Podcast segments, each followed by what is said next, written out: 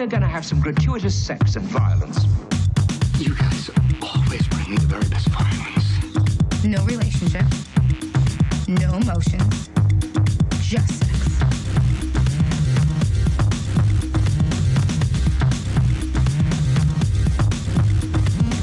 Hello, everybody, and welcome to another exciting episode of Gratuitous Sex and Violence, the podcast where we prove that we are men, and men love sex and violence. Yep, I'm I'm always working to prove that every day. I am Man Lando. and my co-host and guest is my man Ned. Are you a man, Ned? Uh yeah, yes. Uh, uh, I, I I am I'm reasonably confident. Reasonably confident in this. Absolutely. No, we're, we're not surprisingly watching a movie about gender roles, but you'll see why I chose that themed opening here in a little bit when we start watching this movie. We're watching Orgasmo, which is a 1997 American sex comedy film written, directed, and edited by Trey Parker and produced by Matt Stone, known better as the South Park guys. Um, it stars Trey Parker, Matt Stone, Dian Bachar, Robyn Lynne, and Michael Dean Jacobs. The plot of this movie follows Joe Young, who is played by Parker.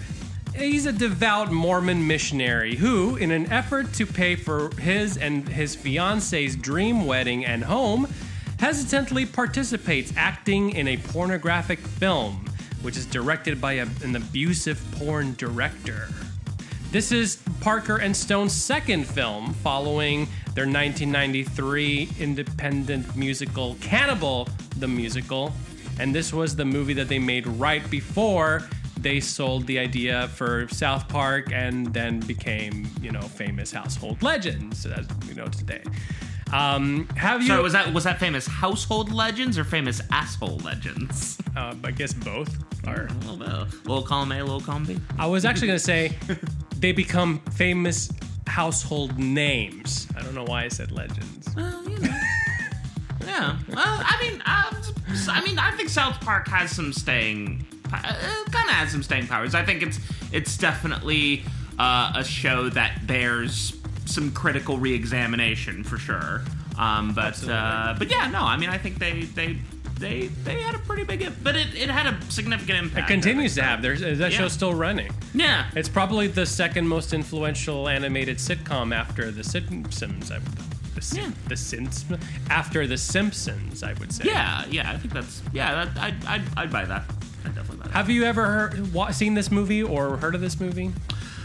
Um, I I haven't seen it. I definitely haven't seen it. Uh, the name sounded vaguely familiar, but you know, all the other stuff just kind of yeah, no, just It seems to be playing with a lot of like, definitely Trey Parker's tropes. Like it's about Mormons, yeah. and it's and it's going to feature some crude humor of the Yeah. sexual vein. And and and I'm guessing just sort of uh, I don't know the the the the morality of sex, but we're also gonna just yeah be as crude as possible. It's going to be crude, but with a heart. That's like a Trey's heart, shtick. a little heart to it. Okay, is that it has a lot of heart. Okay. And it's actually like I guess like Trey Stick in general is that even though his comedy is pretty crude, it, it is it does have like a sweet edge to it. It's not very mean spirited all the time, and I think that that's another reason why South Park has lasted in popularity is that even though it does feature some really crude things in it and very offensive things, for the most part the comedy is tinged very sweetly It's through the eyes of of kids. yeah. So I think that that's why it has a lot of lasting power. Um, this movie, though, you know, when it first came out, was a huge failure. Um, one of the big reasons for that, because it wasn't that terribly received critically, and in fact now it's considered a cult film, especially by fans of South Park and Trey Parker and Matt Stone. But one of the reasons why it's considered a failure uh, initially, or uh, one of the reasons why they think it was a failure, is because the MPAA rated it NC 17. Now, very famously, Trey Stone, um, Trey Parker, and Matt Stone um, tried to talk to the MPAA and get them to tell them what changes they needed to make in order to reduce the rating. Because usually the MPAA will let you know what you need to take out in order to reduce your rating. But the MPAA ghosted them, didn't even respond to them. Wow. So they were just they were just dead set on Right. being like this this fucker's NC seventeen. Yeah. Like dead on arrival. Yeah. Like yeah, the movie as is cannot be set. Well, uh, uh, I. I don't. I don't want to. I don't want to put the cart in front of the horse too much. But I find that. but here's the thing. I find that so hilarious, just because it's like. I think that the way the MPAA usually functions is very dysfunctional. Mm-hmm. Yeah. In this idea that in this idea that it's like, oh yeah, remove three fucks and obscure two nipples, Right. and you'll your film is suddenly magically appropriate to a completely different slice of the age demographic. Um, so uh, like. So yeah, so I find that kind of funny that it's like, oh wait, maybe there's like a little bit of self-awareness that it's like, no, certain films like, you know, are in, inherently meant for a certain age group and just there's there's nothing you can do about I don't know. Anyways, uh, Well, we're about to find out. That's one of the questions that I want to us to think about when we watch this movie because we, we want to discuss it in terms of you know how we usually do the violence and the sex and all that. But the big question is, did it deserve that rating to begin with? And then second of all, would editing it somehow to bring it down to an R have helped it at all? Those are the two like big Yeah. questions that's on everyone's mind, I think, or, or at least on my mind. yeah. So. Um, it- are you ready to dive in and watch Orgasmo? Uh, I guess I guess so. Dive the, the the the the word dive in and orgasmo in the same sentence. It it. It it, it, it, it, it it makes me need to muster my manly courage. We're gonna muff dive into Orgasmo. oh God! um, So, if you guys at home want to dive in with us, uh, Orgasmo is available to stream on Netflix uh, if you have a subscription. If you don't have a subscription to Netflix, you can re- just rent it. It's on demand wherever um, most of these semi pornographic sex comedies are on demand, which is mostly everywhere Amazon, Fandango, Yeah. etc., etc. And you know, if you're a fan of Trey Parker and Matt Stone, you'll have a good time. If you know, if you liked the Book of Mormon, here's another Book of Mormon, a, a, another testament from Trey Parker and Matt Stone about Mormonism. So, Indeed. we're gonna watch this movie. We'll be back in a second. We'll play some trivia and discuss it at length. We'll see y'all on the other side. Let's do it. I hope we're going to have some gratuitous sex and violence. You guys always bring me the very best violence. No relationship. No emotions. Just sex.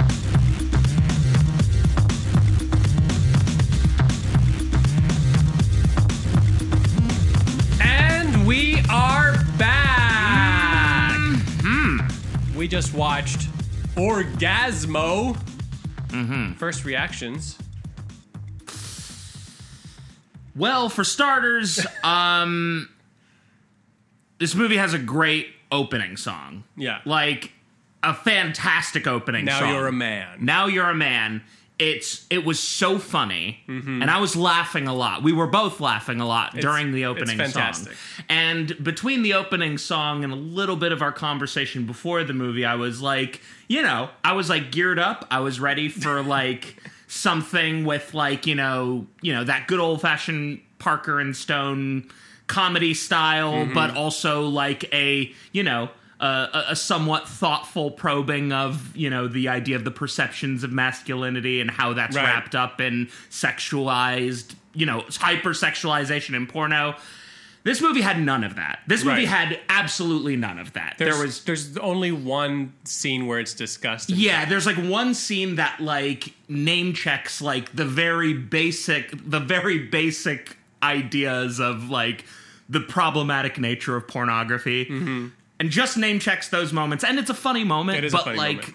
but that's that's all we get. Mm-hmm. The rest of the movie like is just so like like there are moments that I laughed at like you know there's there- like there's bits funny bits in there's like bits yeah there's like bits of comedy but like it's just it it it feels so sparse and so devoid of like character on any front. Mm-hmm. Like like pretty much almost every single person in the film has like a maximum of two attributes and all of their all of their pieces of dialogue are a reference to one of those two attributes that the Right. people have and like it just and and there's like and and it's like the the movie seems to just have this really reductive idea of like what comedy is because hmm. like there are just so many moments in the film where like they could have like taken wherever they were in the plot and like whatever the sort of potential obstacle was and turned that into like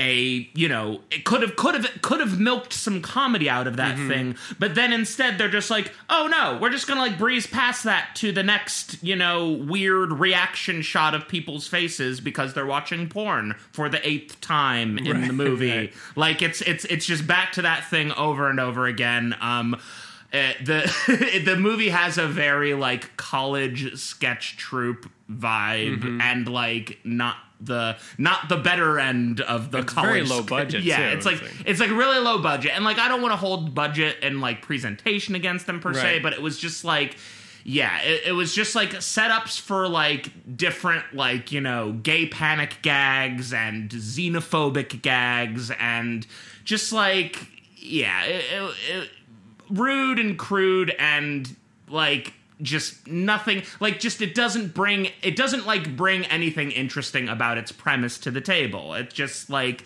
basically is like oh here's a mormon and mm-hmm. he's in on a porn set and boy isn't that goofy and mm-hmm. like and and then they just keep trying to up the ante with more random weird shit that is you know obviously just doesn't hold up today I do think that the movie um, does have does have some of obviously like the trademark sensibility that you expect from a uh, Parker and Stone production.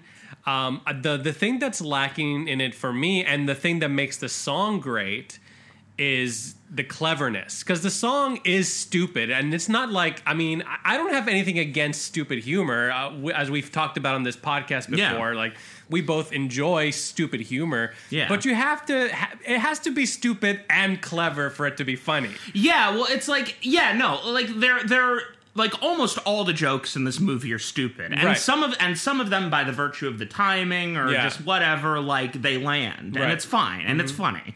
Uh, but it's just like you, but you know, comedy comedy needs texture. And it needs to be rooted in character, and and it needs to be born out of like the actual obstacles. Like that's like that's where you actually get the meat of your comedy. and comedy is- like you know you're reacting to the unexpected a lot Yeah. too you know so it's like Yeah. so subverting whatever your expectations are Yeah. and i think like this movie when it gives you the setup it just follows through with the setup it doesn't really subvert your expectation of the setup it pretty much it pretty much and like i I commented to this to you as we were watching it like it pretty much hits the beats of a superhero origin story which is what obviously Trey Parker was going for. It's like how what if we do a superhero story, but it's about a porn star and it's under these circumstances.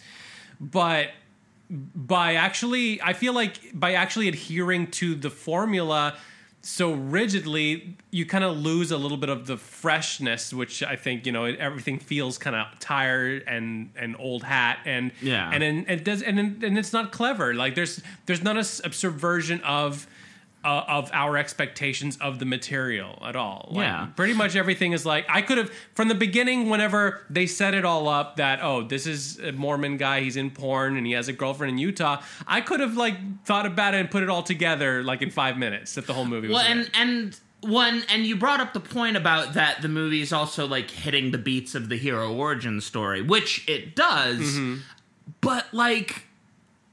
I didn't even see that necessarily too because I think like again I just found myself just getting so tired and exhausted of like how much they were hitting just like all of these face value like just you know you know dirty gags. Uh, like that was just like so so like it didn't even it didn't even it didn't even like use that structure choice mm-hmm. and and it didn't and it didn't like it didn't like actually root any of its comedy really in like that sort of structure. really, yeah. Like it's you know it's there. the, just the- the beats are there. It just had but it. like it's just but but it's like all of the comedy is just the frills of Right. physical, sexually raunchy comedy. Mm-hmm. Um, And so but the moments that it does meander into the the structure, the strongest, like that's actually the strongest bits in the movie. I think. Yeah. Like whenever it actually is more superhero movie rather than sex comedy. Yeah. Whenever it tries, but most of the movie is sex comedy. And Yeah. the, and then the superhero stuff is just like the basic structure of it. But like the little moments where you know, like when when his ray is powered up again at the end, and he's like, "I'm orgasmo" with the purple light behind him. Like those are like nice pop choices that really work. Well, and that was and that was and that was like a, a good payoff Right. too because of the whole like I'm not orgasmo Right. thing, which I didn't find funny at all. But like you know, yeah, having but like having that as the payoff, like at the end, I was like, okay, yeah, that's that's a good moment that worked. But it would Um, have worked better if it had been rooted more in that structure. I think. Yeah, yeah. You know what this movie kind of reminded me a lot of um, is uh, the movie Blankman. Did you ever? Oh uh, yeah. Unfortunately.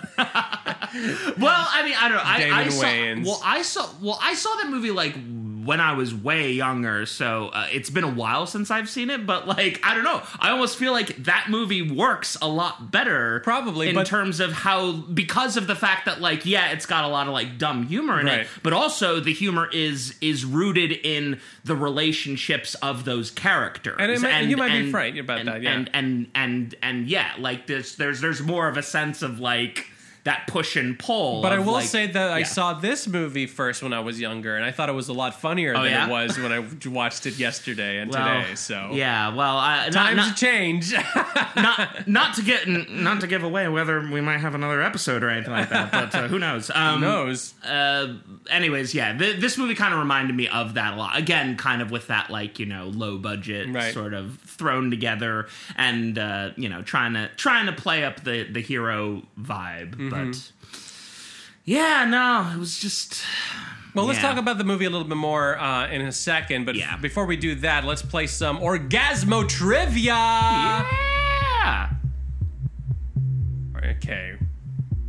Do you think you caught some of the uh, the details in this movie? the uh, the subtle uh, the subtleties, the the the the the beyond the text references. Is- Subtext. any, any subtext in there? Um, Yeah, it's a where pretty shallow we'll see. movie. We'll see. We'll see. Um, yeah, we'll see. I'm not sure. I don't know actually. I'm not sure. We'll see. Yeah. Because the movie, because also like the movie's pretty one note. Yeah. Like, so I actually found it pretty. Like, I found it kind of exhausting. Like by the end of the movie, I was a little like, Yeah, I, "Oh, I okay." definitely think like the first third of the movie is fairly enjoyable, but then when it keeps Yeah. like hitting you over the head with the same shit over and over again, you're like, what yeah, the fuck is up yeah. Again, because it's like it, it's the one premise, and they have a few jokes around that premise, and then and then it doesn't really it doesn't Right. really take it anywhere doesn't new. grow, no. Like yeah, so um, But let's see how you do on this in this trivia. Uh, the trivia is going to be five questions and a bonus. The questions will go in order from least difficult to most difficult,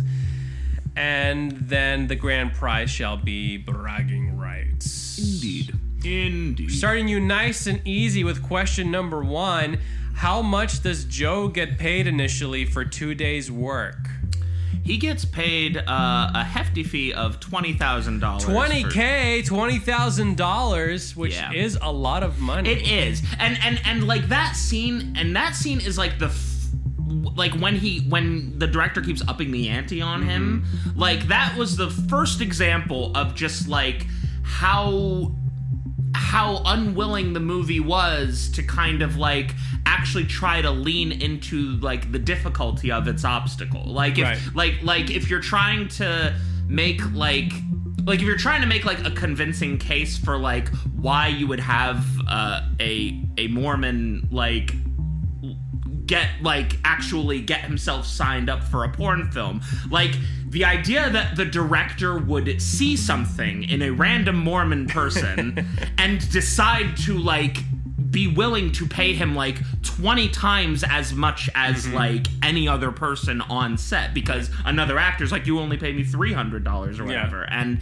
and he just kept raising it up like again just like to ridiculous levels considering Ridiculous levels. what the budget apparently is for the film Yeah, and a porno budget is like literally like maybe like five thousand dollars. yeah. So so so it's like it's so and and it's like you know again it's like it's a totally wacky comedy and I get that it's a wacky comedy but it's like that thing right there just like completely like killed my suspension of disbelief a little bit because it's like well no like why Mm. That's why would any why would any scummy porn director guy like you know be willing to offer that much like it makes sense that he would say yes to and it for a guy that won't even have sex. yeah, exactly. like, yeah. So, so, yeah. It just like kind of right away, just kind of like breezes over, like breezes over the absurdities without like addressing them or like finding. And and I don't know what the answer would be, but like you know, just like you know, I try- actually try think that the creative. I, I agree with you, and I actually think that now that we've mentioned it, I, I, the fact that he doesn't have sex, the character, kind of ruins it for me too. Because like the stunt cock joke is only funny the first time. Yeah. It's not even funny whenever they bring the black guy. I I don't think. Yeah. No. it Even though that's supposed to be like you know subversion on the joke, but it's like no, it's still the same joke. You're just yeah, changing the and you know. yeah, it was just a little like what, like, And- it's just, but but I feel like that would have been more I don't know interesting character wise if he was struggling against it, but then he's enjoys the work and ends up enjoying being a porn actor and yeah, having exactly. sex. Yeah, exactly. Yeah, like the yeah the whole stunt cock thing. Again, it's like it's a joke that works maybe once, but like. Right. Yeah, like again, it's like if the joke is you've got a Mormon who's you know been wrapped up in the porn industry, but then also he doesn't actually do the porn. Yeah. It's like Right. yeah, like I don't know, like what where what like why yeah, like where's yeah where's yeah like Where's the how- character development? yeah, where, where's, Where the character, where's the character development? Where where are like the actual obstacles that Right. like are, are actually him coming up against like his beliefs? Because like yes, he is coming up against his beliefs, but like it just it never goes it never goes further. Mm-hmm. And yeah, so All right, so you got that one. That one was nice and easy. Let's go to Mm-hmm. question number 2 Question two is What style of kung fu does Ben not use anymore? Ben never uses hamster style. and maybe and maybe retroactively the whole thing around hamster style was kind of funny. Right. Like kind of funny, but Because Ben actually gets some character development because of he's struggling against that. I think Ben is maybe the only three dimensional character because of that whole hamster style origin story. On top of like he's in porn because he's hypersexual and also he has a PhD. Like that's the Yeah, thing. It's like he's the a whole, genius, The whole he- yeah, the whole movie he has those two character attributes and everything about his entire presence Mm-hmm. in the movie is those things. Plus hamster, st- Plus- plus, the plus hamster, hamster style, style. self-actualization arc. So good for him for having an arc. Yeah, and actually, Um, the, I do agree. I think that that's one of the bits in the movie that actually does work because I've I've always found it pretty funny whenever Yeah. they flash back to the scene at the breakfast table, and it's like literally no big deal. Yeah, yeah, yeah. Like that's a thing. Like that's and and again, that's an example of like an effective an effective subversion. Right. Partially because like I saw them talking about the hamster style thing and and I thought I missed something. Mm-hmm. So I was like real so it was like the moment where I was on the edge of my seat to be like, "Oh wait, but it looks like they're setting up for a flashback." Right. So I was like actually really invested in seeing what the thing was. Yeah. And so for them to then be like, "I'm not going to do hamster style anymore." Okay. I was like, "Okay, that's fucking funny. Yeah. That's really fucking funny." Right. Um so The rest of the movie should have had more of that. yeah, they yeah they had more jokes, and and again because it's like then it's not just raunchy thing that we're pushing in your face. It's Right. it's like like the rest of the movie is literally just ass cheeks in front of the camera. Yeah,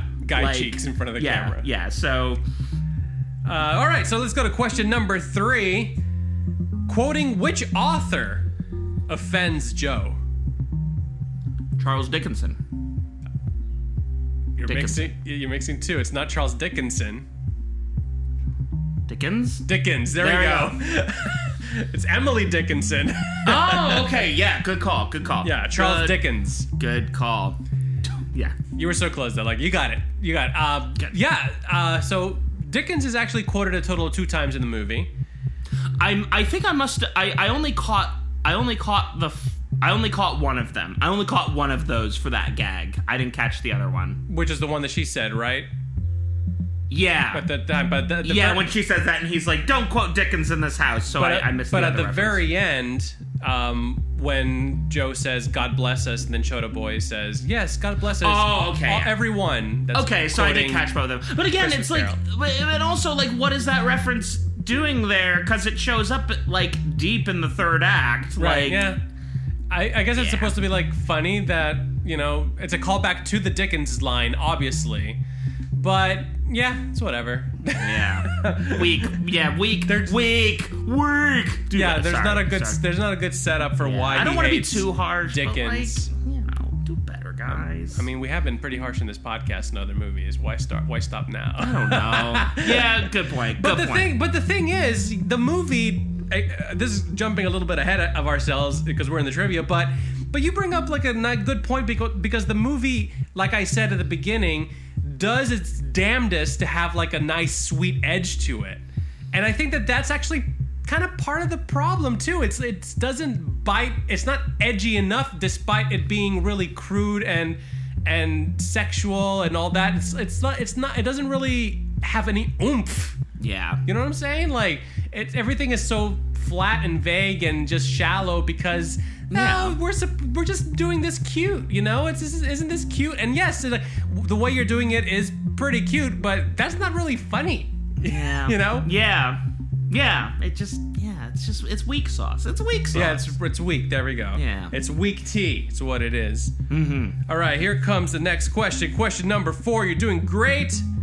Which brand of breakfast pastry knockoffs does Max Orbison, the director, indulge in in the movie?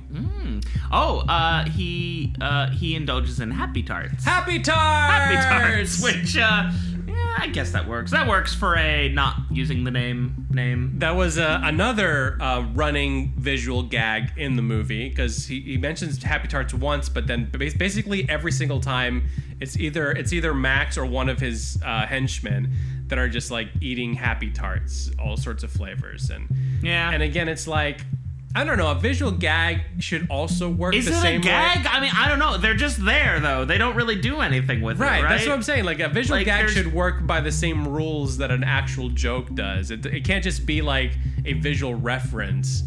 Yeah, like yeah, I I I, hes- I hesitate to even be gracious enough to call that a gag. Like it just it's like happy tart. I get it. Like I don't know. Maybe if you named I don't know. Because maybe I mean, obviously that was a creative decision to have them be eating that all the time. So I can only imagine that they thought it was going to be funny, but it doesn't really translate as funny to me. No, it doesn't. Yeah, and again, that's not even. Yeah, that's the thing. It's like it's it's not even necessarily the effective jo- or the the offensive jokes that I am totally brooking at. It's just like yeah, it's just yeah. There's just the, the- many of these jokes are half half jokes, and yeah, so it's like there's yeah, it's a setup with no punchline. Because even so. like offensiveness, like I, I've said this on the podcast before that it, an offensive joke is not a deal breaker for me. Like as long as it's funny, that's really what the, the the comedy should be like. If it's funny or if it's not. So a lot of the offensive humor in this movie is not funny, and Yeah. that's why it fails for me. Yeah. More, more than it being like just offensive at, at, at face value. yeah, definitely. Uh, here comes question number five. This is the hardest question of the quiz, but it's, right. uh, it's still not that hard. But let's yeah, see. let's bring it. Let's bring it.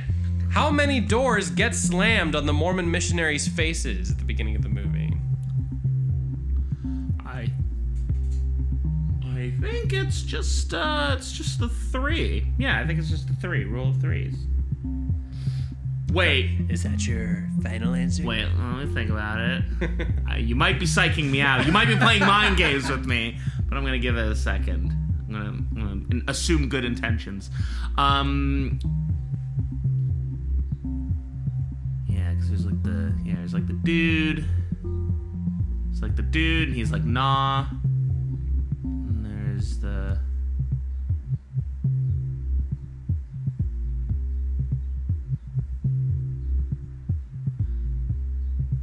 And then there's the old lady who's like, fuck off. Yeah, yeah, I'm not gonna, uh, yeah, I'm gonna stick with three. All right, that's a good answer.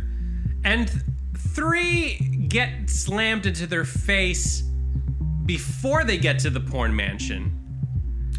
But once they get to the porn mansion, Bilbo does slam the door in their face when he Ah. goes back to Max to ask a question. This is true. So the answer is four. fair enough. Fair enough. Four doors. Yeah.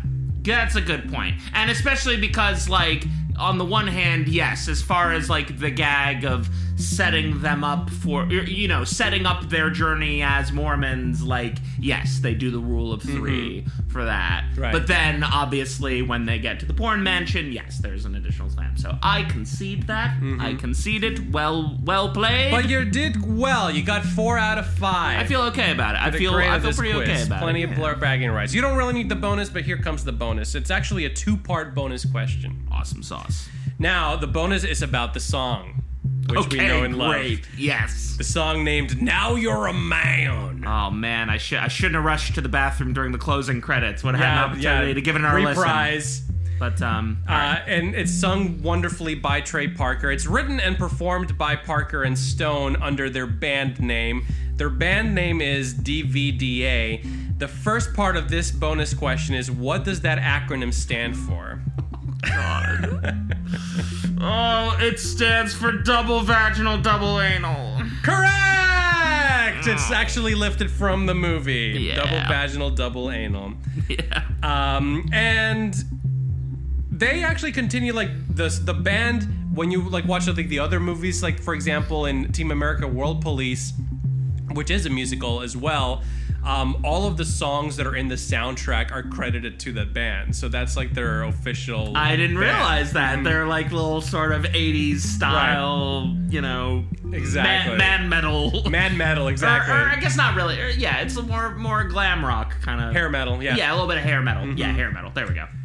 Um, but yeah, that I mean that that's uh, a great little little Yeah. opening number. So fucking funny. Yeah. The song is also used in South Park. It's such a good song. Obviously, you want to use it in a better property, I would say, because South Park was from the very beginning pretty much critically acclaimed, and it's a, lo- a way better and more clever than this than this movie. I agree with that. Um, Having not seen that much of South Park, I don't know if that if if y'all will have to uh, you know revoke my.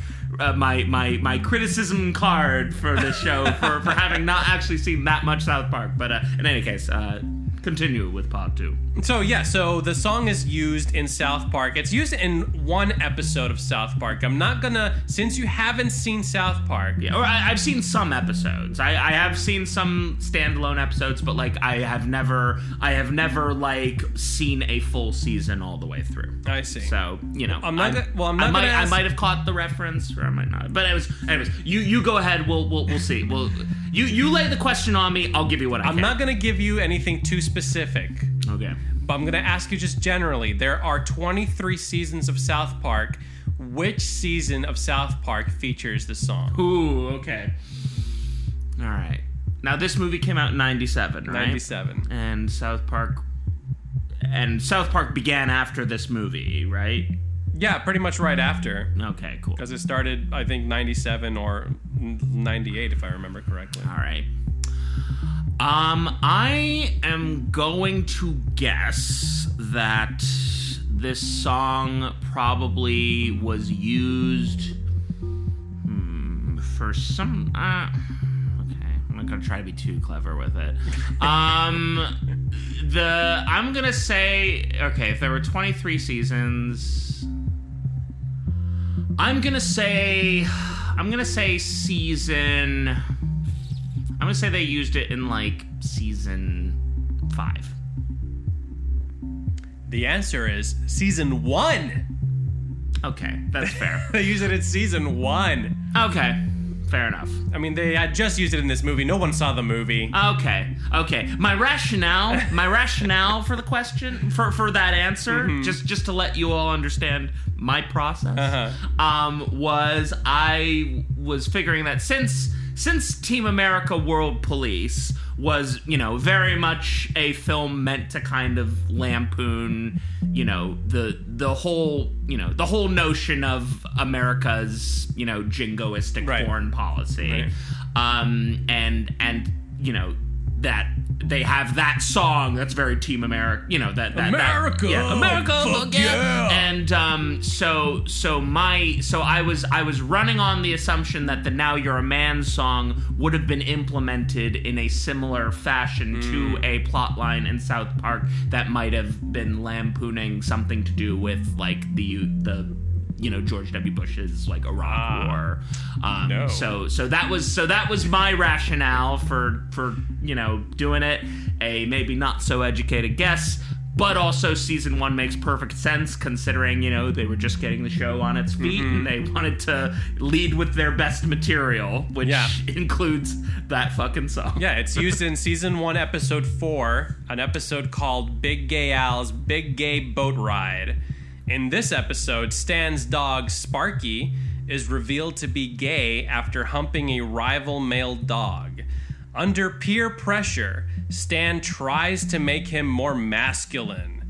And as a result, Sparky runs away and ends up at Big Gay Al's Big Gay Animal Sanctuary. And then Stan comes to understand homosexuality and tries to make everyone in South Park accept it. okay, okay, fair.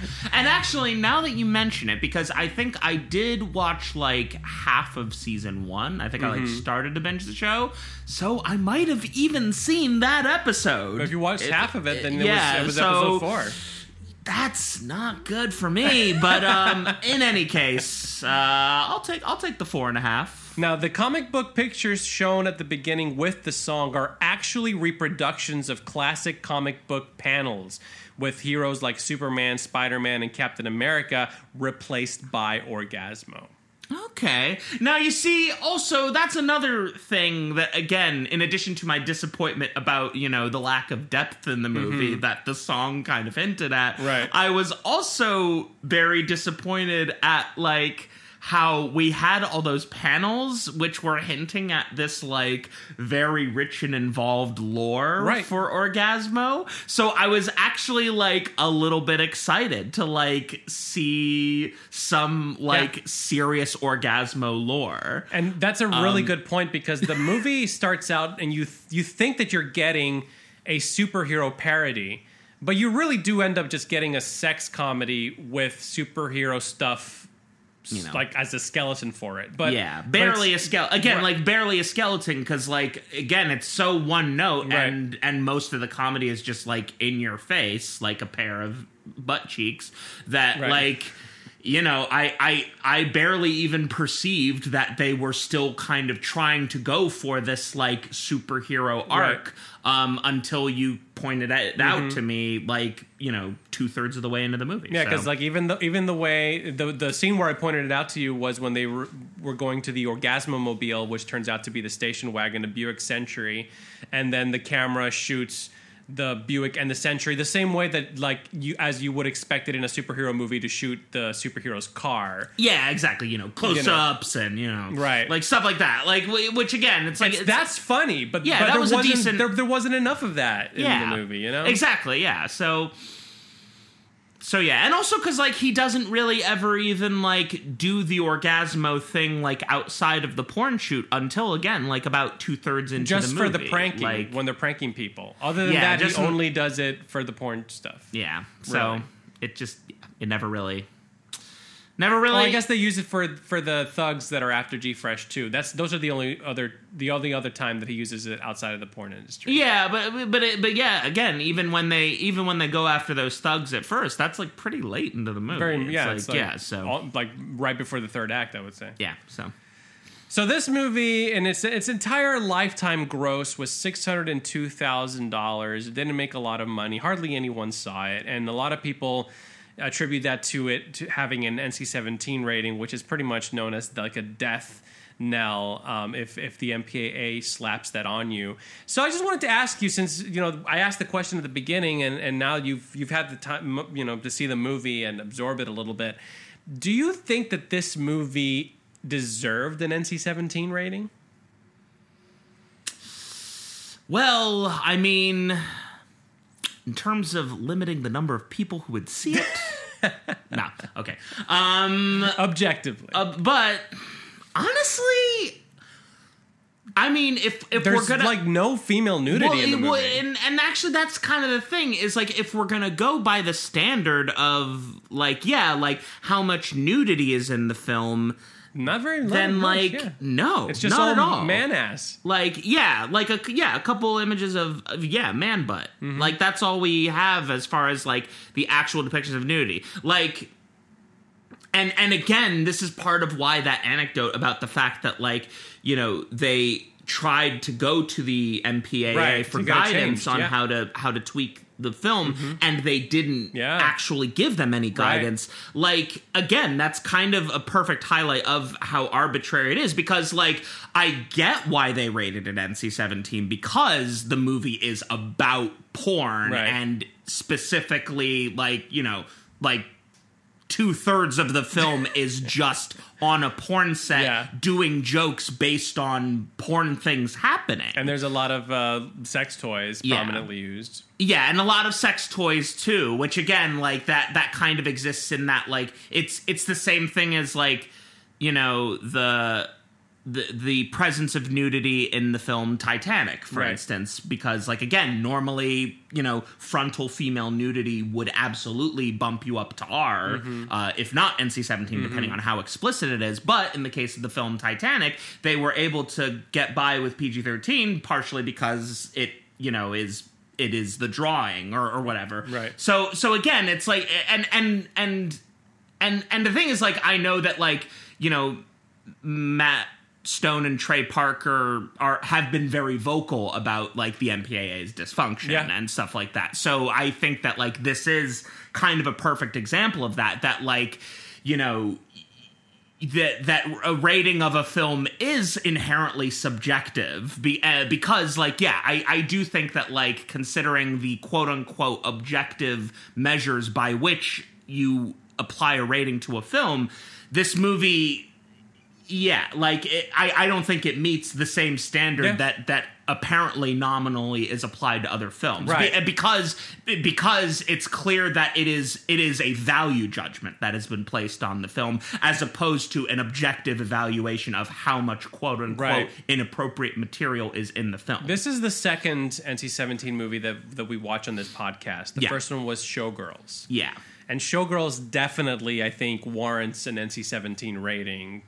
Yeah, I mean, again, like I think based based on the criteria of like how much nudity is in it, how much like sexual, you know, activity is displayed, like you know, again on that idea of like the the objective check marks and whatnot. Like, yeah, I think that that rating makes sense. But Um, but this movie, I think, it- compared to Showgirls, is pretty tame.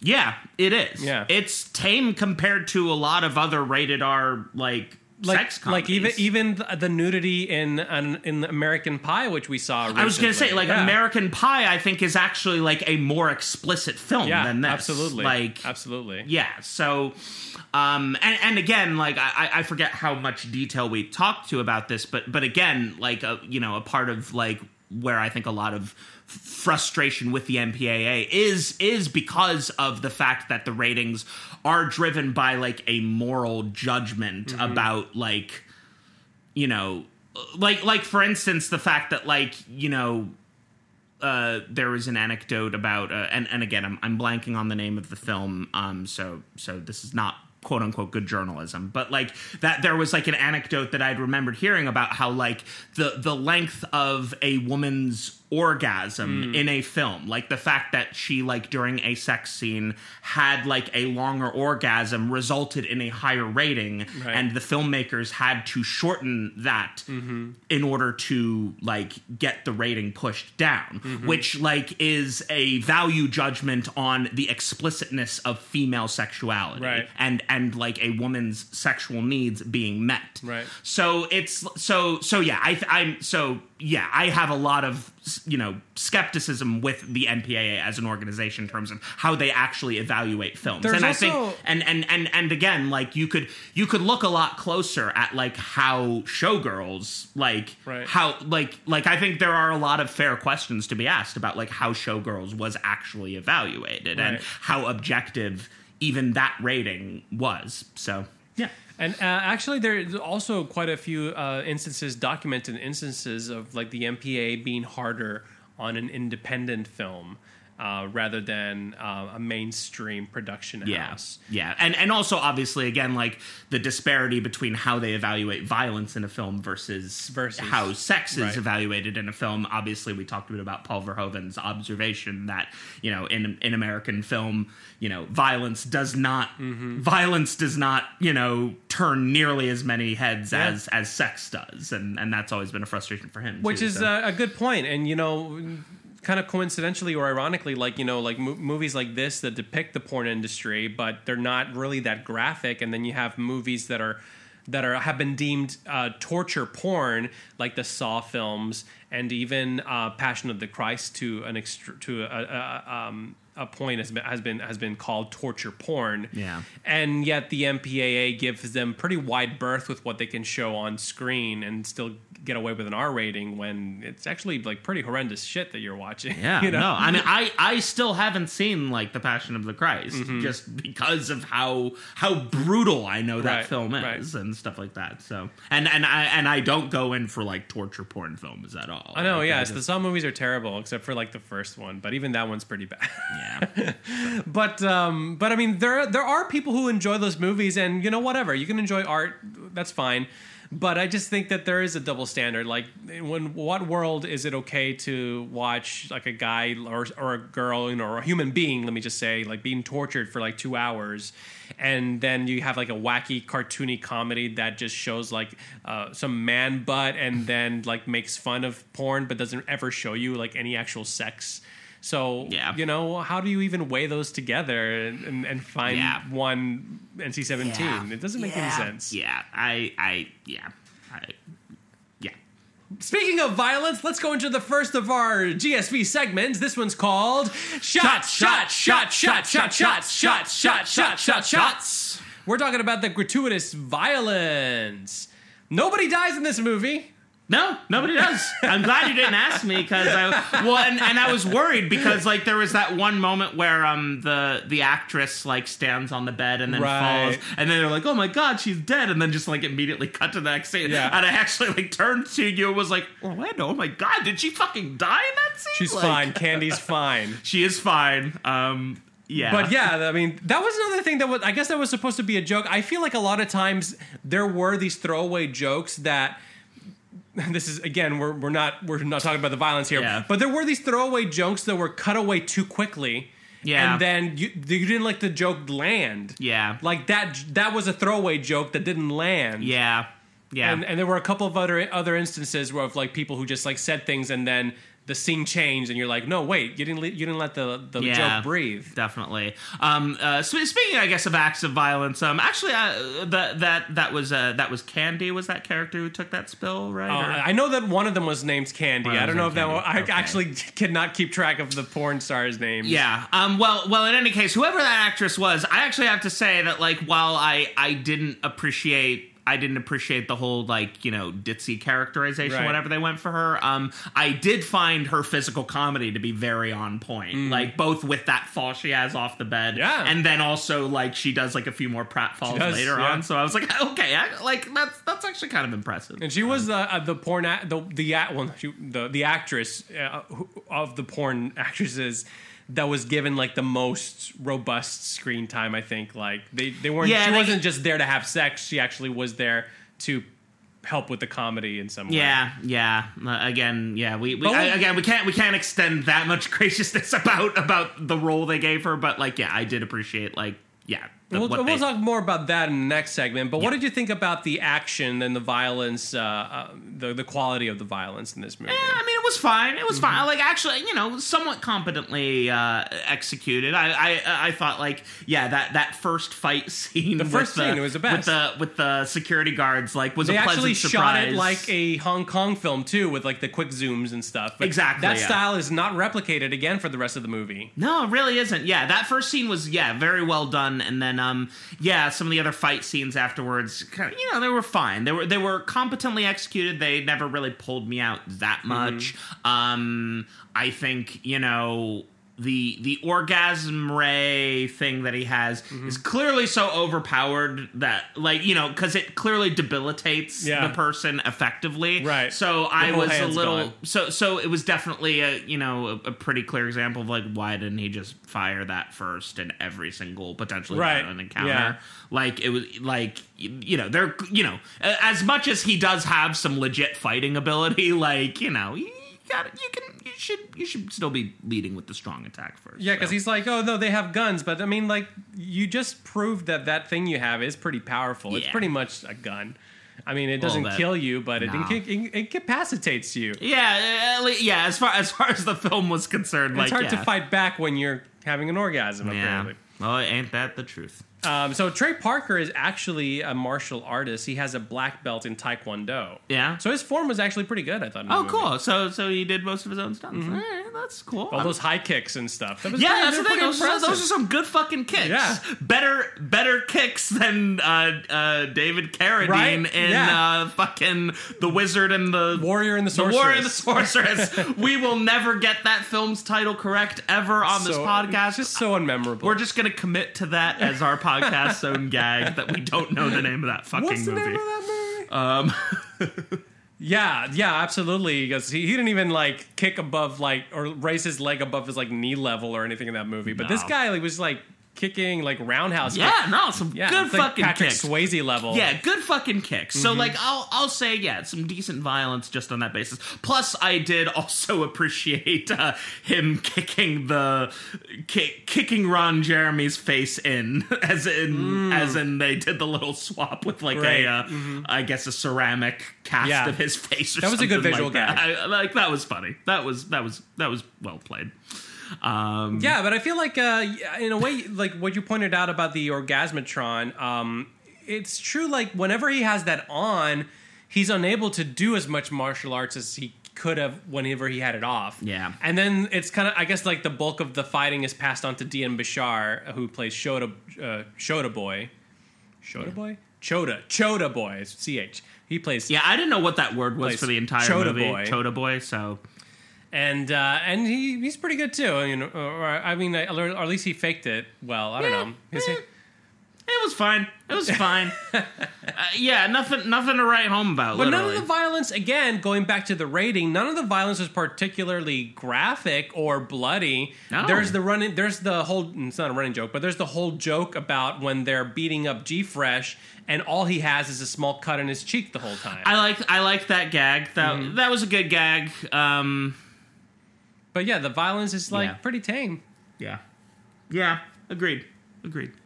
Let's go to the next segment. This one's called Boob Tube. Yeah, and and again, even in terms of gratuitous nudity, Not a films lot. films considerably lacking in Yeah, that. just a Um, lot of man butt. And and and I mean, look, uh, I mean, we'll we'll flesh it out probably more in the next segment. But like, I, I I'm not necessarily going to say that I I wanted more nudity Right. per se. Just kind of given you know how how how you know how how how little how little depth the film actually had about the subject matter and Right. um, and all that stuff. So so in a way, the lack of actual nudity might have even been a bit of a relief just just considering the subject matter. Yeah, because it wasn't as sleazy as it could have been, honestly. Yeah, that's that's the thing. Uh, you know, and again, it's It goes back to that whole sweetness angle of it. yeah, lo- yeah, the sweetness angle for sure. Um, so so yeah, I do. So so yeah, there in a way I appreciate that, but again, it's like why is it rated NC seventeen? Right. Like I guess I guess maybe again maybe it's the sex toys that Choda Boy is hauling around, but They like out for them. you know they're just uh, yeah it The movie does portray people having orgasms.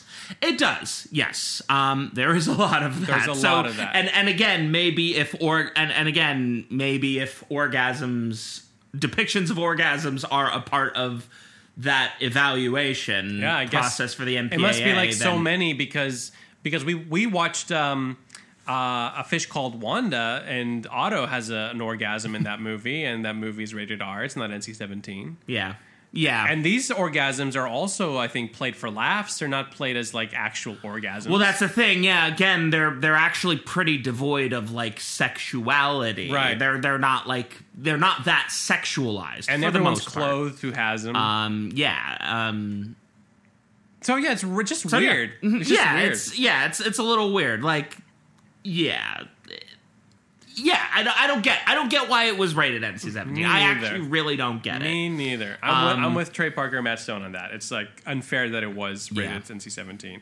Um, a lot of the uh, actors and actresses who appear in the porn sets are actual porn stars. Okay. Uh, a lot of like the female actresses were actual porn actresses who were who were in this movie. All right. Um, and I thought I thought that was uh, kind of fun, like to, to be like, okay, we're going to use you know, and, and actually you're in a, you get to be in a mainstream movie, kind of make fun of your own industry a little bit.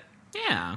You Yeah, know? uh, that's that's that's a nice touch, I guess. Um I mean, you know, But the- the same could be said. Have you ever seen um, Paul Thomas Anderson's Boogie Nights? Have you ever seen Boogie Nights? I have not. No. So Boogie Nights is also about the porn industry, and Okay. also uses a lot of like porn actors and actresses. But but that movie is like amazing, you know. Yeah. Like Yeah, I mean, I guess uh, again, just to kind of like bring up an observation I had, like a lot of this film begs the question of how much porn the, Right. they actually Yeah. saw because again it's like you know the the music that's playing on set is like that you know stereotypical 70s Bow, chicka, wow, right. like so you know it, it's it's very clearly trafficking in like the broadest like you know pop cultural which I think is stereotype of what porn is. because I think that was done for laughs. I think, I guess, but, but again, it's used overused. uh, uh, it's it's just like you know, again, it's like the the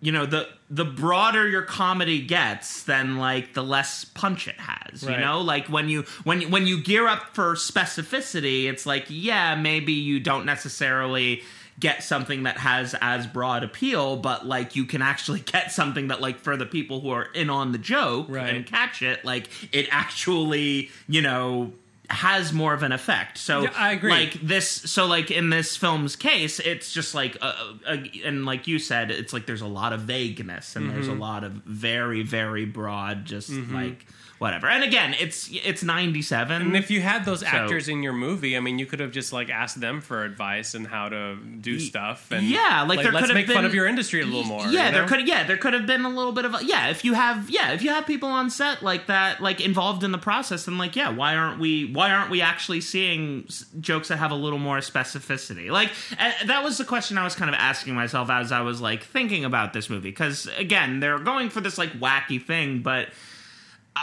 it just would have been nice to have had something that's like a little more grounded just like a Mm-hmm. little more grounded and and and and much more driven by like the characters actual like wants Right. and the obstacles that they encounter and and milking that milking that tension for the comedy right. instead of just oh look it's more man butt filling Yeah. the screen so Yeah. And again, that's another instance there where it's like we're, we're about to see some boob, and then a man ass gets in the way. Like that's a joke that works the first time, yeah and then it's used like a dozen more times. Yeah. So yeah, the uh, the the the inverse of the of the great airplane scene where the chaos erupts on the plane and then there's just a pair of boobs. Right, for no exactly. reason, which yeah, again, Which works on airplane because it's only used once. yeah, exactly. But but but in the film Airplane, every joke in the universe is used once. So there Yeah, you that's go. right, that's right. Which is great. In which rapid is, fire. Yeah. Um, you you were talking about not knowing what the word choda meant. In India, the word choda, which is C, spelled C H O D A, is a colloquialism for fuck in many languages, including Hindi. So the sidekick is called Choda boy, which would be fucker in Hindi, and completely in line with the orgasmo theme. That Oh, way. also, well, also, I guess like if if it's if if Choda means fuck, then I Fuck guess boy. is the joke that he's fuck boy, Yeah. like which is kind of funny, I guess. But also, like, why use a Hindi name? I don't know. I, the first few times that I saw this movie, I thought that that might be like same, like maybe it's referring to a chubby, because it has the same ch sound. Yeah, yeah. But then when I found out that it was an Indian name, I was like, oh well, okay. But yeah, I'm like, I don't, Yeah. I don't know, I don't Yeah, know. and, and yeah, uh, again, this is like, and this is a again maybe a little bit putting the cart in front of the horse as far as like our next segment, but like, and, and also it's like we're we're already kind of starting down a path that I don't know how much further we want to go down because it's like again, if it's an Indian name. Then it's like okay, but it's a white actor playing him. But then it's Yeah. like, oh, if it should have been an Indian actor instead, then it's like, oh, yeah. So we, yeah, it becomes a, yeah. Again, these are yeah. It's like a lot of the jokes in this movie are like half formed. Yeah. you know, like the Happy Tarts thing. It's like you Right. you have you have some setup. Mm-hmm. And maybe it's raunchy setup, or maybe it's not raunchy setup, but then there's no there's no flip or no subversion. Or Yeah, and is like a happy tart supposed to be a reference to like the sex industry too? That there are a bunch of happy tarts, like you know, Yeah, is it is that where the cleverness comes in, or the attempt at clever comes in? maybe I, I don't know. I, I couldn't tell. In, you. in high school, I didn't see it. In I high school, there it. was a guy actually whose nickname was Pop Tart. yeah. and uh, it, he got that, that nickname because um, he was in a car with a bunch of friends, and his girlfriend had to sit on his lap, and then he, you know, had an erection, Yeah. and his girlfriend called him out in front of everyone in the car, and so they all started calling him Pop Tart, and it stuck, and the whole his whole high school experience, he was known as Pop Tart. Maybe. I don't know. That's a good question. That's, There's a, a- that's a true story. Yeah, but there's- I don't know about the Happy Tarts, but. yeah. We, it would have been nice to actually have a joke with it, and then we would have been like, "Oh yeah, they're eating Happy Tarts," Yeah. instead of it just being there. Yeah. Uh, Ron Jeremy, who you called out, you know, he was in this movie. He's known as the Hedgehog. That's his nickname. Uh, he's a, a, a porn, a classic porn actor, I guess. I guess I know he he's been in this industry, Porn industry for for a long time. He was a what I gather. special needs educator, and and then he got into the porn industry. And Yeah. uh, he's not a very attractive man, but that's, that's sort of his shtick. Is that he's this portly fella and a hairy dude, and Yeah. he has a humongous penis, apparently. Yeah. and uh, that's his whole shtick. And he's known as the Hedgehog because of that. Um, he was originally actually cast to be Max Orbison, but he was switched over to Clark because they found a better actor to play the movie's main villain. Because I mean, let's face it, Ron Jeremy's not the, the best actor. Yeah, no. Um, the the only other movie that was not pornographic. I mean, also I haven't even ever seen any of his porn work, but Mm-hmm. like the but uh, the the only other non pornographic film that I've seen Ron Jeremy in is. Uh, um, the Boondock Right. Saints, um, And he's really bad in that, and too. yeah, he was really bad. But that's a really So- bad movie. That's a horrible movie. Yeah, it's a terrible fucking movie. And there's a lot more gratuitous sex and violence in that movie than in this movie. yeah, yeah. Oh boy. Um, But yeah, I, I, uh, I mean, again, I just thought it was. It's interesting to have like an actor like Ron Jeremy on this movie, but not really try to send up the well, industry. yeah, more. that's a thing, and and again, it's just like there there was so little for the most part for everybody to do. Mm-hmm. Like you know, you, yeah, like again, it's just like you're not you're not capitalizing on the knowledge Yeah. that you've actually got like walking around on set. So it's like it's it's fun for like a little you know visual reference for the people in your audience. And again, like this is '97, so maybe maybe you've got the few people who've seen the movie are going to be like, oh yeah, I recognize her, or oh yeah, Ron Right. Jeremy. So like, you know, I get that it could just be as far as like that for the visual reference, but like, yeah, you know, just like give it give it a little more That's a little specificity. laziness, right? Don't yeah, don't don't be so broad. Don't be so lazy with it. Robyn Lynne Raab uh, plays Lisa. She is the major female character in the film, and uh, as is often the case with these movies. There's saying that she is the main female character doesn't really mean much. Yeah, and and, and and and in this film, boy, like, yeah, it's it's pretty fucking pretty fucking disheartening all around. Yeah. Um, I mean, and again, like even even the male characters for the most part don't have more than two attributes Mm-hmm. for their characters. Period.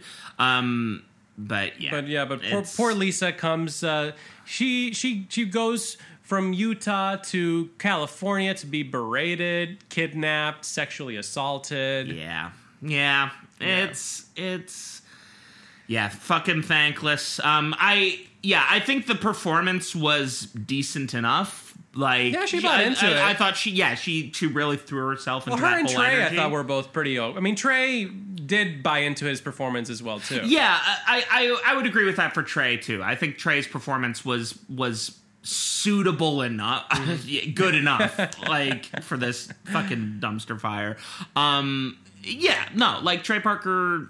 Yeah, his his performance was good, and also like his character has an arc, right Technically, and the bits of Um, conflicts between him and lisa are some of the the more the more meaty sections of the movie yeah, when yeah. she's like calling him out for being in porn and and he's like oh yeah but i did it because i love you Yeah, yeah, I, yeah. It's just like, uh, yeah. uh, what what do you expect? Um, and and again, I don't know how revolutionary that premise was for '97, but Right. uh, yeah, looking at it now, it's it's not doing much. Um, uh, and also like I think, um, yeah, the I I, I briefly mentioned it uh, earlier, but um, yeah, the scene where like she's been captured and Mm-hmm. then she has that moment where she talks about like how porn is degrading to women, and then that results in that three way conversation about that's like the deepest the movie ever gets Um, yeah, that's the deepest the movie ever gets. And again, it it it only goes as far as to name check like, you know,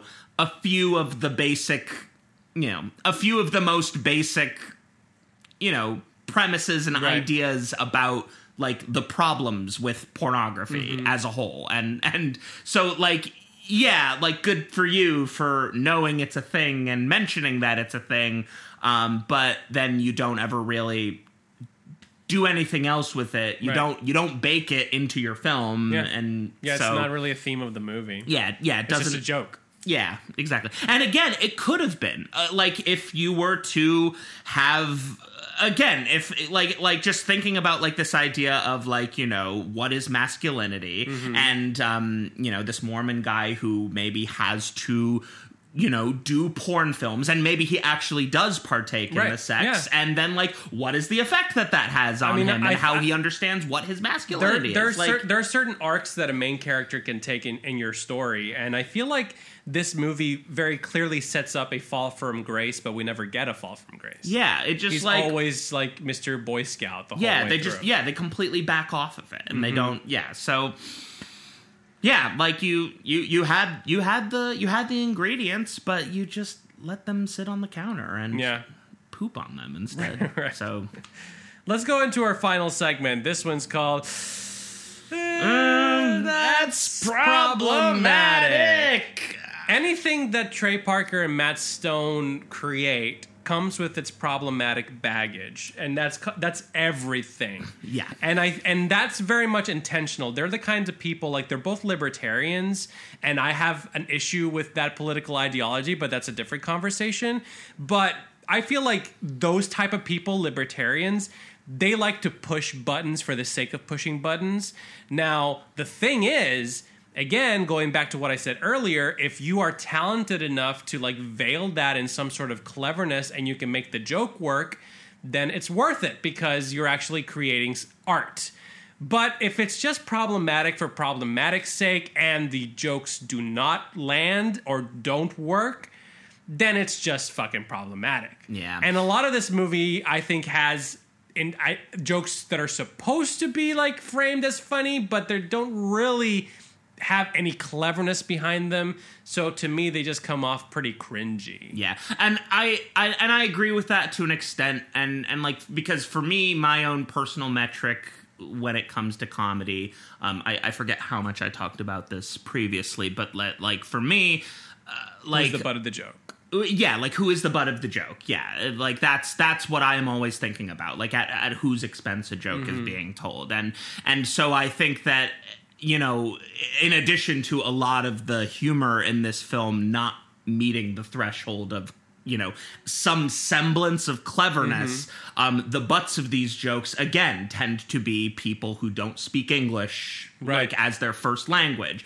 and um people who are larger um I feel just I feel like what you're saying is is part of what I'm saying too. It's Yeah, like exactly. if you're clever with it, then you won't just let it be one dimensional like that. Well, exactly. Yeah, like, or, like I think if you have cleverness, like there's you know the potential. I I don't necessarily think it will always happen, but like there's a potential that you'll be more mindful about what it is you're actually mining for the comedy. Mm-hmm. because if you if your if your joke is all hey these people with an accent say these words funny that's not a joke that's not a clever joke Yeah. and that's not funny you know but if you if you were to change that in some clever way where it's like well maybe it's not them maybe they don't have a problem with the language maybe it's someone who's who's like a white guy who has a problem with the language Yeah. like you know you just have Yeah. to change it you have to make that extra step to work like if you think oh i want to make a funny joke about accents well actually put in the work to do it don't just Yeah. like make fun of an accent Yeah. Well, and and like an example of that, like where where I think there's a little more cleverness to it, which I think you know elevates the humor a little bit, would be like the the stutter humor that we had in a fish called Wanda, Right. because I think like again they actually did go into the effort of like you know. Of, of like crafting like clever comedic bits around that. Um, I and ken is a competent character and and and and also yeah Right. and exactly that as well so like i think like yeah that that gives it yeah that gives a little more room to run Right. and also because again like the film is still rooted in its characters Yeah. and and all of that so yeah, the, o- the only one who was deriding him like right to his face was Otto. Everyone else was Yeah. trying to be respectful of him. Yeah. the stuttering is just a circumstance. Yeah. you know. But it, like in this movie, for example, like we had uh, with the with the twins from Japan, like their whole bit was just that they couldn't say English words. Yeah. and that wasn't funny to me. yeah Um, and and and then uh, on top of that um uh g fresh And then we got G Fresh. Yeah. Now I want to talk about G Fresh, but let me frame it this way before I throw it back to you. Okay. Okay. Because recently, um, uh, from from the recording of this podcast, I think it was just a few weeks ago. Um, you know, we we've had a movement in this country now where we're, we're reckoning with a lot of like racial stereotypes in our media, and one of the things that is happening is people are removing like scenes or entire episodes that feature blackface in them, right? Yeah. And one of the episodes that was removed was um, the uh, community episode Advanced Dungeons and Dragons um, because the character Chang dresses up like a dark elf, and that was deemed to be, I guess, too close to blackface, and it was removed. Yeah. And we've talked briefly in private about you know our thoughts about that and how it relates to the actual you know movement that's happening, and if, is that even like you know, like you, you, it's like the the company's just like taking these steps instead of actual doing stuff that would benefit you know people of color, like hiring them, for example. Yeah. Um, but I, I the, the reason why I bring that up to frame this is because for me, the character of G Fresh in this movie is way more blackface than than what Chang did in that episode. Exactly. Yeah. Mm-hmm. No, I, I actually, yeah, I, I agree with that. Like, yeah, and, and again, it's like it's it's it's layering up like these you know racist stereotypes Right. about black people on top Right. of the on top of the you know the xenophobic and racist Yep. stereotypes about people for whom English is not their first Right. Mm-hmm. language. So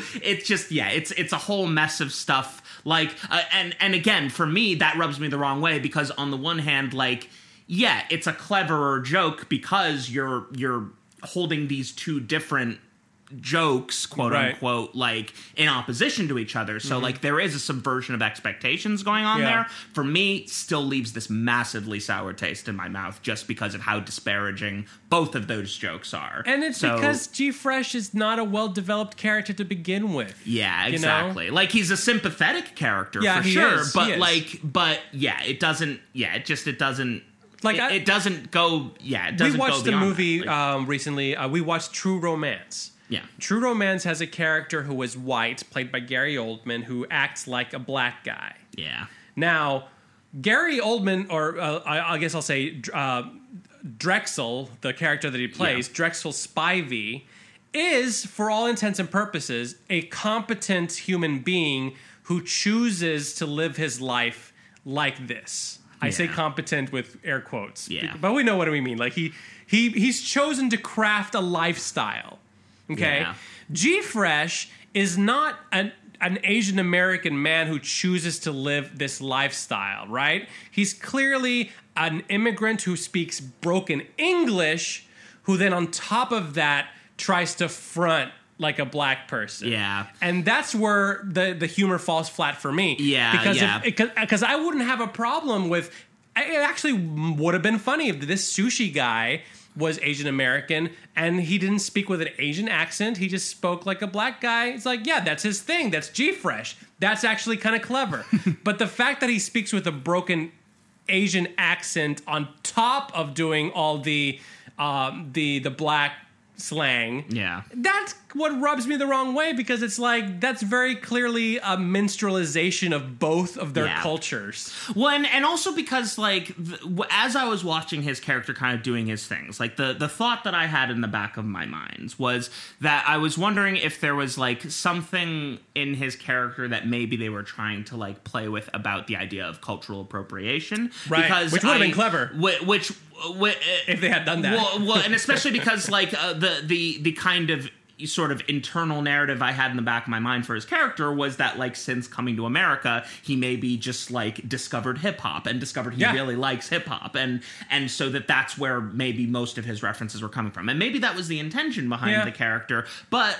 They never really dive into that kind of specificity. Yeah, they could have to- developed to, to make that more clear. Um, and and if they if they had done that, then maybe like yeah, again, it'd still leave a sour taste in my mouth. But at least it's like oh, you're actually like you're actually like telling a more specific story Right. about what this person's experience of you know learning how to you know live a life in America is like Mm-hmm. um and and and sort of learning you know and and sort of like y- the idea of like you know in integrating into Mm-hmm. like American culture and stuff like that. So like again, there's there's potential there and the ingredients are kind of there, but they're just kind of poorly and shallowly executed. Yeah, you, so, just, you just can't ask me to to you can't ask me the audience member, not me specifically, but me the audience member to laugh at some at a person who has tr- like you can't ask me that to laugh at a person for having trouble speaking English while simultaneously laugh at them for using ebonics. Like you you can't Yeah. like, that's you yeah. that's gonna fall flat. Yeah. you know?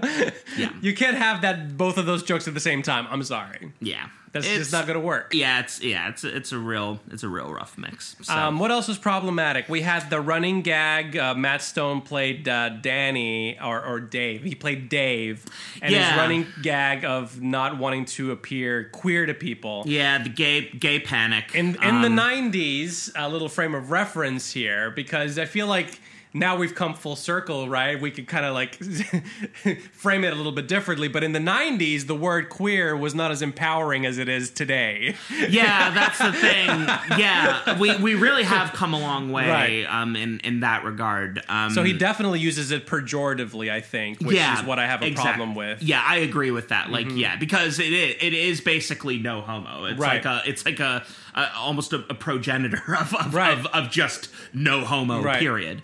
Um. So. Uh, yeah, it, and and again, it's like yeah, sure, he he he comes to terms with his sexuality by Yeah. the end of the movie, but like you're seeing that like yeah, you're seeing that fucking a hundred miles away. That Mm-hmm. like that's where they're going with the joke, and and yeah, just like having that, yeah, just homophobic, gay panic, like. Yeah, not fun.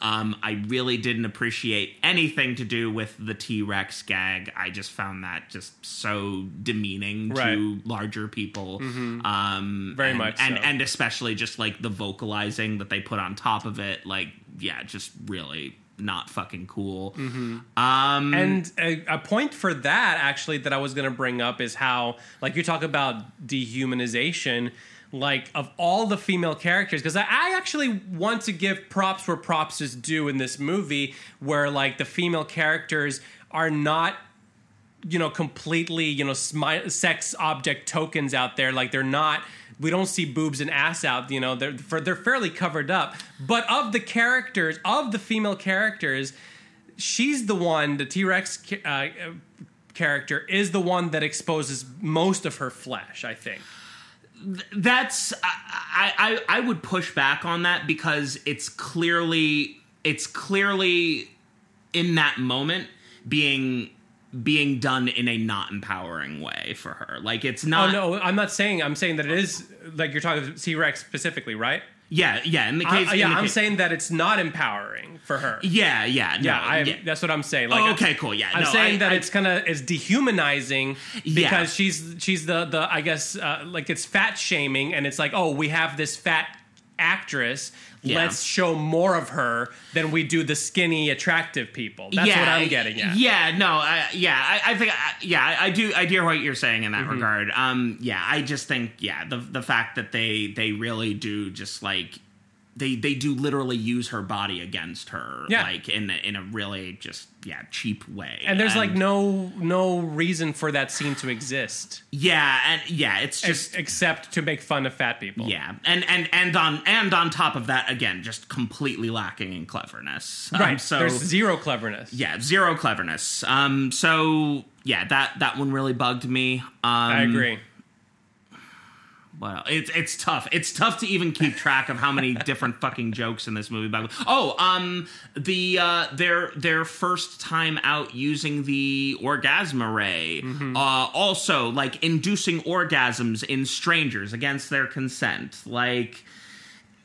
And, and again, it's like it it it it, it kind of gets by. That is the whole bit. point of the movie. well, well, well, the thing is, like, it, it gets it gets by because they don't necessarily sexualize it Right. as much. It's mm-hmm. more of a just like, oh, it's this is a thing that debilitates people. But the fact their first time out is not because they're using it to specifically debilitate people for mm-hmm. the purposes of a fight. It's for fun. It's specifically Right. for fun. So, like, yeah, just yeah, that that's that's awful. That's sexual assault. Mm-hmm. Um. Uh. So. Yeah. It, yeah. Yeah. This. This. it's. It's. It's a gross fucking movie. Like. And. And. Yeah. Just like. Yeah. Like. Fair. Like. In. In spite of their best attempts at having heart. Like. The. The only characters who are. You know. Given any moments of heart are are two male leads and yeah. like like they're the only ones for whom at the end of the day there's any sort of sense of cuteness and Yeah, and now they're whatever. stay behind and fight crime. yeah so so like all of this other rude humor and all these rude jokes just like put different you know marginalized people like up at, just offer them up as like the butts of these jokes Pretty So, much. um yeah just like a rude gross film for me personally So, um, well, an interesting piece of trivia: most of the bad guys in this movie are named after people whose first name is Roy. We got Max Orbison; he's named after Roy Orbison. Um, Rogers is named after Ray Rogers. Uh, I'm sorry, Roy Rogers. okay Ray Rogers. okay Um, Rogers is named after Roy Rogers. Ron Jeremy's character Clark is named after Roy Clark. And Acup, uh, who is the douchey nephew, ugh, we haven't even talked about how horrible his character is. he takes his name from Roy, Roy Acuff. Um, yeah, talk about problematic. Like whatever that guy was trying to do. I, yeah, I I don't even I don't even know where to begin. um, Like he was like farting in people's faces, which whatever. Uh, yeah, like I yeah the the whole fart. I don't know, But but he tries to like sexually assault people twice in the movie. yeah First yeah the porn star and then Lisa. Yeah, and and and again, like, and, and again, that's why I, I I was a little bit like kind of treading lightly in terms of my praise for for that one actress who again does have these like really funny pratfalls in the mm. movie. Because like again like they really do take that instance where he is like just fucking sexually assaulting her. And you know it it it mostly serves as just a transition into some more physical comedy Right. And- She's like, oh, she stood up for herself. Great for. Oh, she's a bimbo. yeah You know? so yeah just fucking awful So, uh, since you said fucking awful, let's go and finish up this discussion with our final thoughts. So, Orgazmo. Where do you fall? Is that the name of this movie? God. Is it a bad movie, a so-so movie, a good movie, a great movie? What do you think? Bad, bad, bad, bad, bad. Yay, I say this film is bad. Um, uh, yeah. It. the high point is the opening sequence of the film. Um, uh, this this would be a film where, like, if I paid the price of admission to see it in a theater, sat down, watched the opening sequence, and then left, I would have gotten my money's worth much more than if I stuck around for the whole thing. Like a few funny jokes here and there. Um, I think it's it's an interesting film to watch in terms of just like kind of seeing you know early work from Matt Stone and Trey Parker. Um, you know, I think you know for better or for worse, I think there's there's you know there's there's a lot of criticism to be had about their work. I think In general, but, yeah. Um, uh, but Even their recent stuff. yeah, but but but I do think that but their work is significant too, and and I fully acknowledge that, and and so I think like this film is an interesting entry in terms of just kind of like seeing the beginnings of their comedic sensibility, and and I would say that like the film. If, if if there is one claim of specificity towards this film, in a way, it is that kind of comedic sensibility. Right. Uh, it's it's tough to put my finger on again because of how much broad humor there is, but like something about just that like that kind of that in your faceness, that sort of you know the the the sort of the throwaway quality of some of the jokes. Like I think it like there there is I think a sense that like they they they have a specific idea of like how they like their comedy. Mm-hmm. Um, I just think that they still haven't they they still haven't accrued all of the tools yet for how to how to deploy that sensibility mm-hmm. effectively and and how to maintain it with an actual story. Mm-hmm. You know what I mean? It's Right. like they it, it, it really felt more like just a, a canvas for them to throw a bunch of jokes that they've been batting and since they're always like i think like in their work in general i they're so involved with the work that they do. Like you know they, they like trey trey parker writes directs edits. He writes the music sings the music does additional voices. Matt stone does voices. He helps with the writing. He he produces the movies. Like these these are all like all of their projects are very much their own creativity and they're in full control Yeah. and so I feel like you know, which I respect that. Like, Right. I, I, I, I respect I respect that kind of like artistic ownership of your work. and Like, I, I feel yeah. like that's where you know it's like you make or, you make it or break it yourself, right? And I feel like definitely this movie is a circumstance where they just didn't have, like you said, the tools to really convey their comedic style Yeah. as effectively as they do later on. But there are glimpses of it. yeah. Um, so I So for you, yeah. So I give this. I, I agree, it's a bad movie, but I will be a little bit kinder than you and say it's bad, uh, just verging on so-so. just, Yeah. just a little hint of kindness there, and part of that is because you do see those little rays of, you know, oh, this is obviously a Trey Parker, Matt Stone thing. Uh, like the song, first and foremost, is classic. Yeah. Song's amazing. uh, that goes a long way.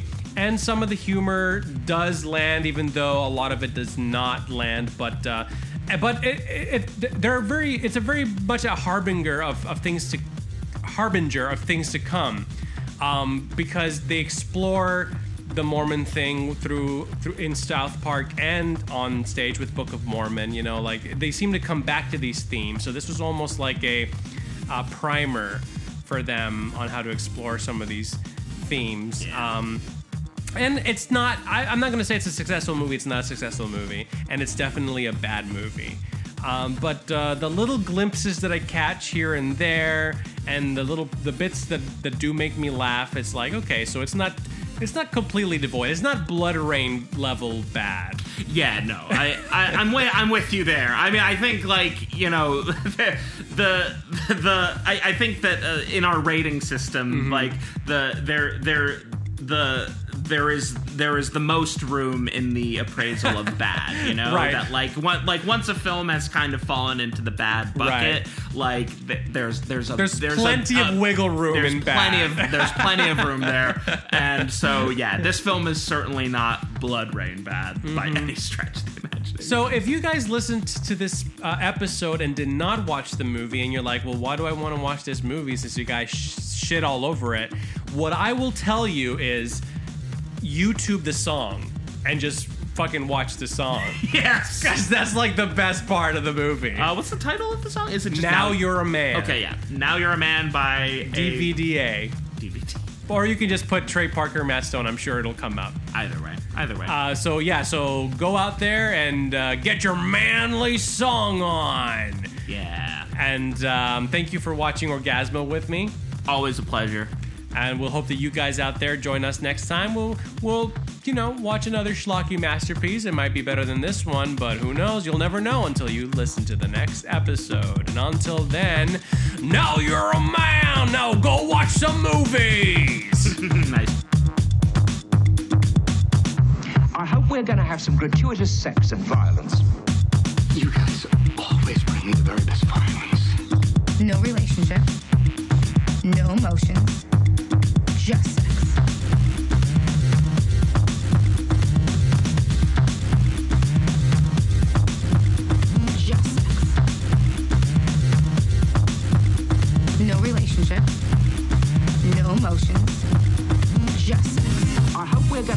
Gratuitous sex and violence. Just you guys are all living there as violence. Just I hope we're gonna have some gratuitous sex. And violence. Just you guys always bring me the very best violence. Just sex. I hope we're going to have some gratuitous sex and violence. Just sex. You guys always bring me the very best violence. No relationship.